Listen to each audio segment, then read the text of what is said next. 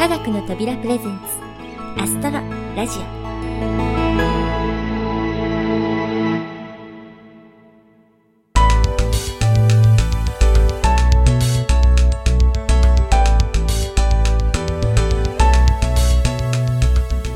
皆さんこんにちは。パーソナリティの土屋ゆ子です。関東地方では長い梅雨もようやく明けていよいよ夏本番です。お子さんたちはすでに夏休み。大人の方々も8月中旬あたりに待望のお盆休みという方が多そうですね。そしてそれらのお休みに合わせてお出かけの予定を組まれていらっしゃる方も多いと思います。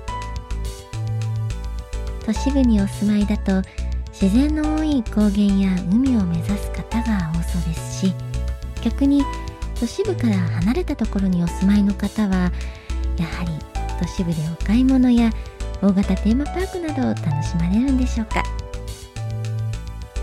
お盆休みの時期高原や海を目指す方におすすめなのはやはり三大流星群の一つペルセウス座流星群でしょう。この番組でもこれまで何度かご紹介していますが今年の極大日は8月12日です。この辺の詳しい情報はこの後の小林さんの解説コーナーで詳しくお話ししていただけるそうです。ここでは都市部にお出かけの皆さんへのおすすめです。星が綺麗に見えるところにはあまりなくて逆に見づらい都市部にある星の施設。それはプラネタリウムです。本物の綺麗な星が見えるところに住んでいるのになぜわざわざ偽物の星を見なきゃいけないの？と疑問に思われるかもしれません。でもプラネタリウムにはいろいろな解説者さんがいてそれぞれに工夫を凝らした解説を聞かせてくれています。それはいろいろな歌手がいていろいろな歌を聴かせてくれるのに似ていると思うんです。ネットなどで情報を仕入れてライブ巡りならぬプラネタリウムの解説巡り。なんていうのも楽しいと思いますよ。もう一つおすすめのプラネタリウムの楽しみ方。それは全編集映像番組を見ることです。夏休みの時期は子供向けの人気キャラクターをフューチャーした番組が多くなりますが最近のキャラクター番組はオリジナルストーリーによる本格的なものも多く大人も十分楽しめたりします。またこの番組でもおなじみの高坂監督や加賀谷さんが制作された番組はその映像の美しさだけでも必見です。もちろんお買い物やテーマパークも楽しいのですがこのようにテーマを決めたプラネタリウム巡り特にお子さんとご一緒でしたらぜひ検討してみてくださいね。それではアストロリーディングライブラリーのコーナー。あの時の王子くん第6回をお届けします。前回花の持つトゲのことがきっかけで僕と言い争いになった王子くん今回はその花についていろいろなお話を聞かせてくれるようです。それではお聞きください。どうぞ。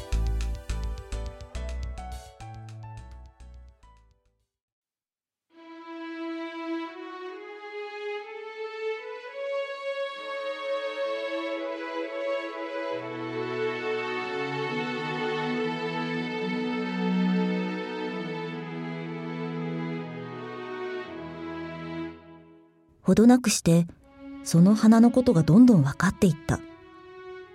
それまでも王子くんの星にはとてもつつましい花があった。花びらが一回りするだけのちっとも場所を取らない花だ。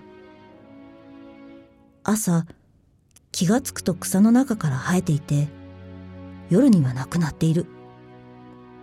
でもあの子の言った花はそれじゃなくてある日どこからか種が運ばれてきて芽を出したんだ。王子くんは間近でその小さな芽を見つめた。今まで見てきた花の芽とは全然違っていた。また別のバオバブかもしれなかった。でも茎はすぐ伸びるのをやめて花になる準備を始めた。王子くんは大きなつぼみがつくのを目の当たりにして花が開く時はどんなにすごいんだろうとワクワクした。けれどその花は緑色の部屋に入ったままなかなかおめかしをやめなかった。どんな色がいいかじっくりと選びちまちまと服を着て花びらを一つ一つ整えていく。ひなげしみたいにしわくちゃのまま出たくなかった。キラキラと輝くくらい綺麗になるまで花を開きたくなかった。そうなんだ。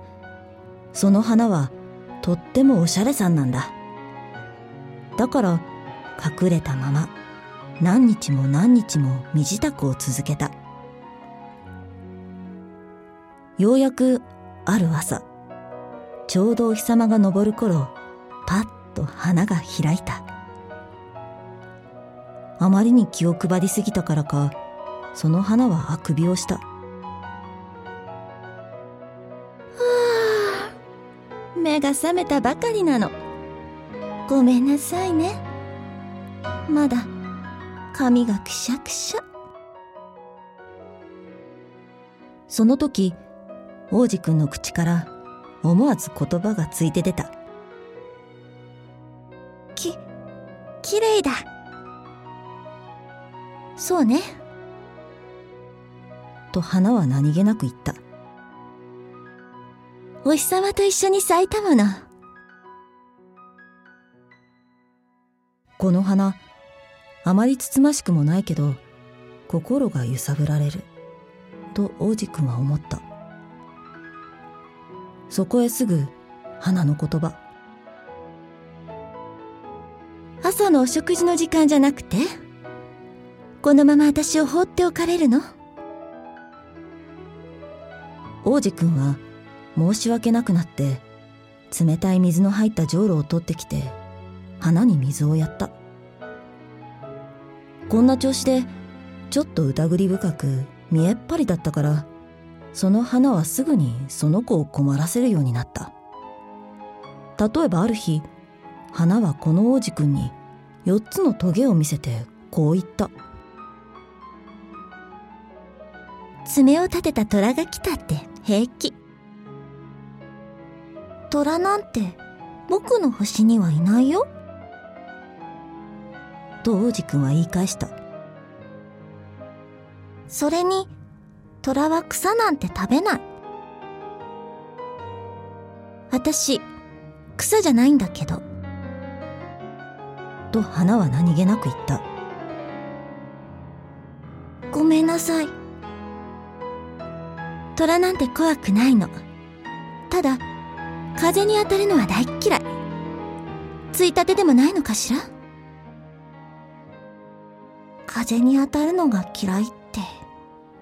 やれやれ。困った花だ。と王子くんは思った。この花とっても気難しいな。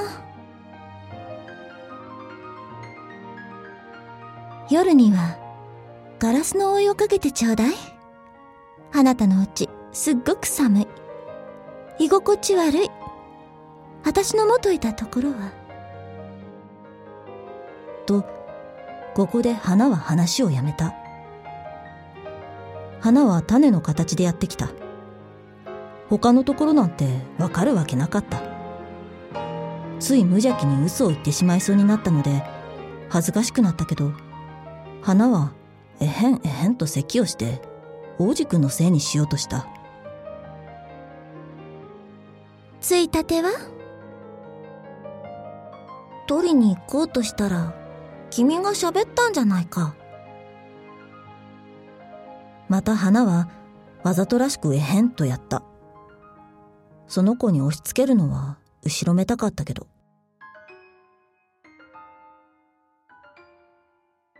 これだから王子くんはまっすぐ花を愛していたけどすぐ信じられなくなった。大したことのない言葉もちゃんと受け止めたからすごく辛くなっていった。聞いちゃいけなかった。ってある時その子は僕に言った。花は聞くものじゃなくて眺めて匂いを嗅ぐものだったんだ。僕の花は僕の星をいい匂いにした。でもそれを楽しめばいいってわかんなかった。爪の話にしてもひどくイライラしたけど気持ちを分かってあげなくちゃいけなかったんだ。まだまだ話は続いた。その時は分かんなかった。言葉よりもしてくれたことを見なくちゃいけなかった。あの子はいい匂いをさせて僕を晴れやかにしてくれた。僕は絶対に逃げちゃいけなかった。下手な計算の裏にも優しさがあったのに。あの花は天の弱なだけなんだ。でも僕は若すぎたから、愛することって何なのかわかんなかった。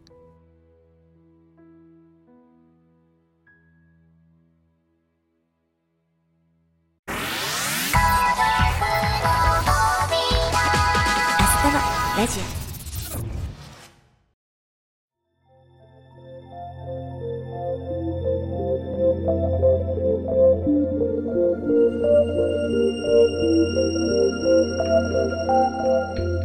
はいあの時の王子くん第6回をお届けしました。この花はどうやら王子くんの初恋の相手のようですね。一輪の美しい花のツンデレにドギマギする王子くん。可愛かったです。それでは次回もお楽しみに。続いては小林さんの解説コーナーです。今回は星好きにとって夏の風物詩と言っていいでしょう。ペルセウス座流星群のお話をしていただけるようです。それでは小林さん、よろしくお願いします。皆さんこんにちは。科学の扉小林です。長い梅雨も終わり、ご無沙汰だった夜空の星たちに会いに行く計画を夏休みに合わせて立てている方もおられるかと思います。ということであれば、やはりこの時期の定番、ペルセウス座流星群がターゲットになるのではないでしょうか。近年様々な情報がネットで手軽に得られるようになりました。持ち物やアルト便利グッズは多くの方がご紹介していますし、観測場所も Google マップなどを使えば簡易ロケハンができるなど安全手軽に星見を楽しめる可能性は以前に比べ高まったと言えます。しかしこれはあくまでも国道沿いなどのアクセスしやすい場所の話。より良い条件を求めて人里離れた山奥のようなところへ行きたくなる気持ちはわかりますがそういった場所は当然いろいろなリスクが高まることも忘れてはなりません。というわけで今回は流星観測デビューをお考えの皆さんを対象にノウハウやいくつかの注意点をお話ししましょう。流れ星を見るのに適した場所。この番組をお聞きの皆さんでしたらもう情報は仕入れていらっしゃることでしょうね。周囲に比べて明かりの少ないところ。なるべく広く視界が開けているところ。そして何より大切なのが安全なところです。まず家の近所で探してみようということであれば大体の状況はつかめているはずですので特に心配はないと思います。ふらっと出かけて1時間ぐらい見て帰る。お気楽スタイルはとてもおすすめです。うまくいけば都心でも10個くらいは観測できるんじゃないでしょうか。もしそこが公園でしたらベンチや遊具に寝そべって空を見るといいですね。あえて注意することといえば住宅が近いことが多いので大きな音を出さないくらいでしょうか。これは野生の動物が出るようなところ以外では、えー、どこでも基本のエチケットです。それから昨年デング熱が流行ったことはお忘れではないですよね。虫除け対策はマストです。そして最後に飲食物などのゴミは現地に捨てずにお持ち帰り。これは絶対守ってくださいね。そして夏休みのお出かけがてら。高原や海で数時間じっくり見てみたいという方へ。そうですね。都市部からだいたい100キロから150キロくらいの東京でいうと房総半島那須高原八ヶ岳高原富士山麓伊豆半島あたりがターゲットになるでしょうか。もちろん移動は車が前提となります。これくらい都市部から離れると天の川が見えるくらいの場所は容易に見つかります。流れ星だけでなく普通に美しい星空もぜひ満喫してください。このような観光地での観測は主にドライブの小休止に用意されている公共の駐車場を利用することになるかと思います。無理に山奥や林道に踏み込まず主要道路沿いのできればトイレがあるような大きめの駐車場。例えば道の駅などを調べてみていただきたいと思います。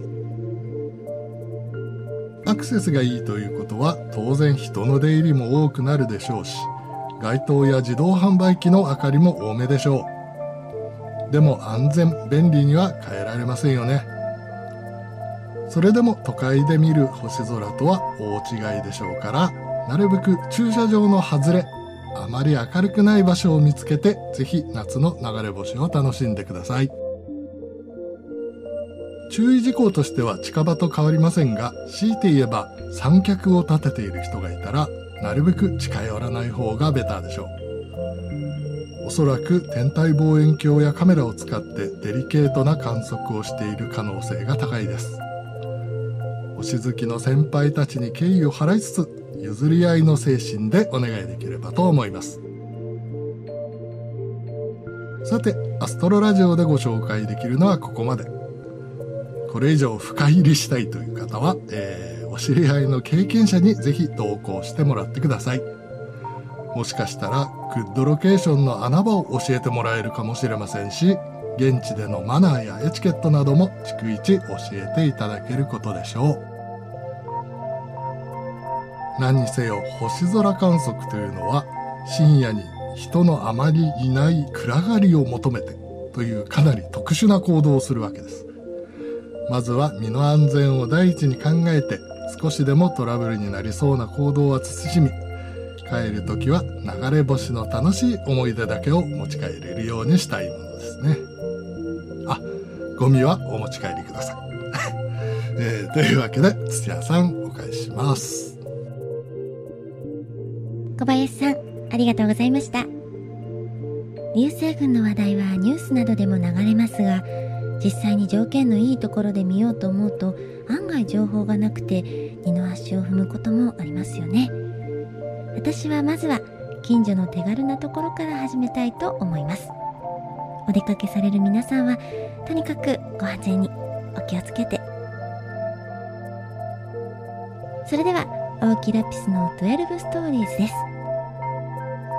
青木ラピスちゃんの楽曲と星や宇宙のショートストーリーを結びつけるこの企画。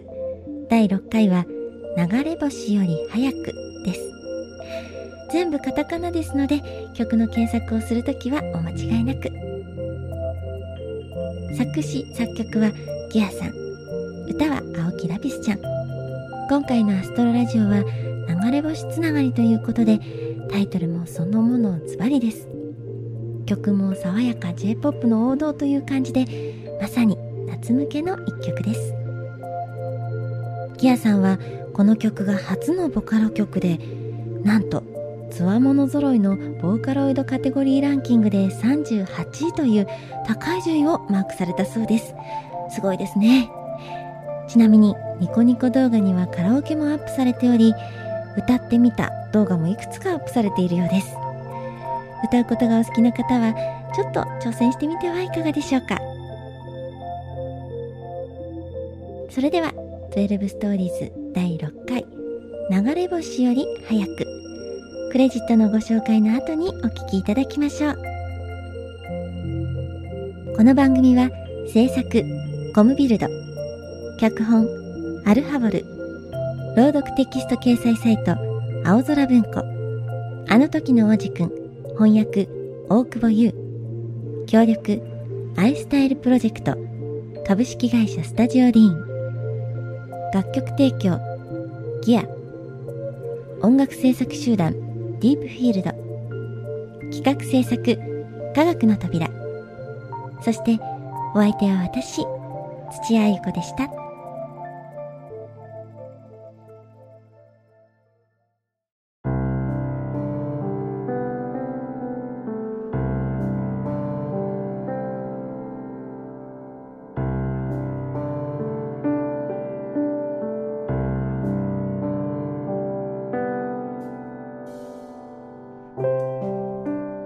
夏の夜空からこぼれ落ちた一筋の光。言葉にする間もなく消えていった。あなたは何か小さくつぶやいたけれど今ではそれを確かめる術もない。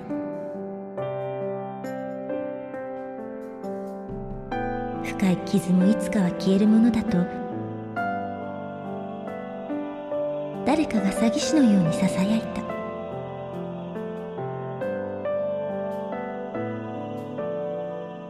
信じようもない言葉ならそれは嘘。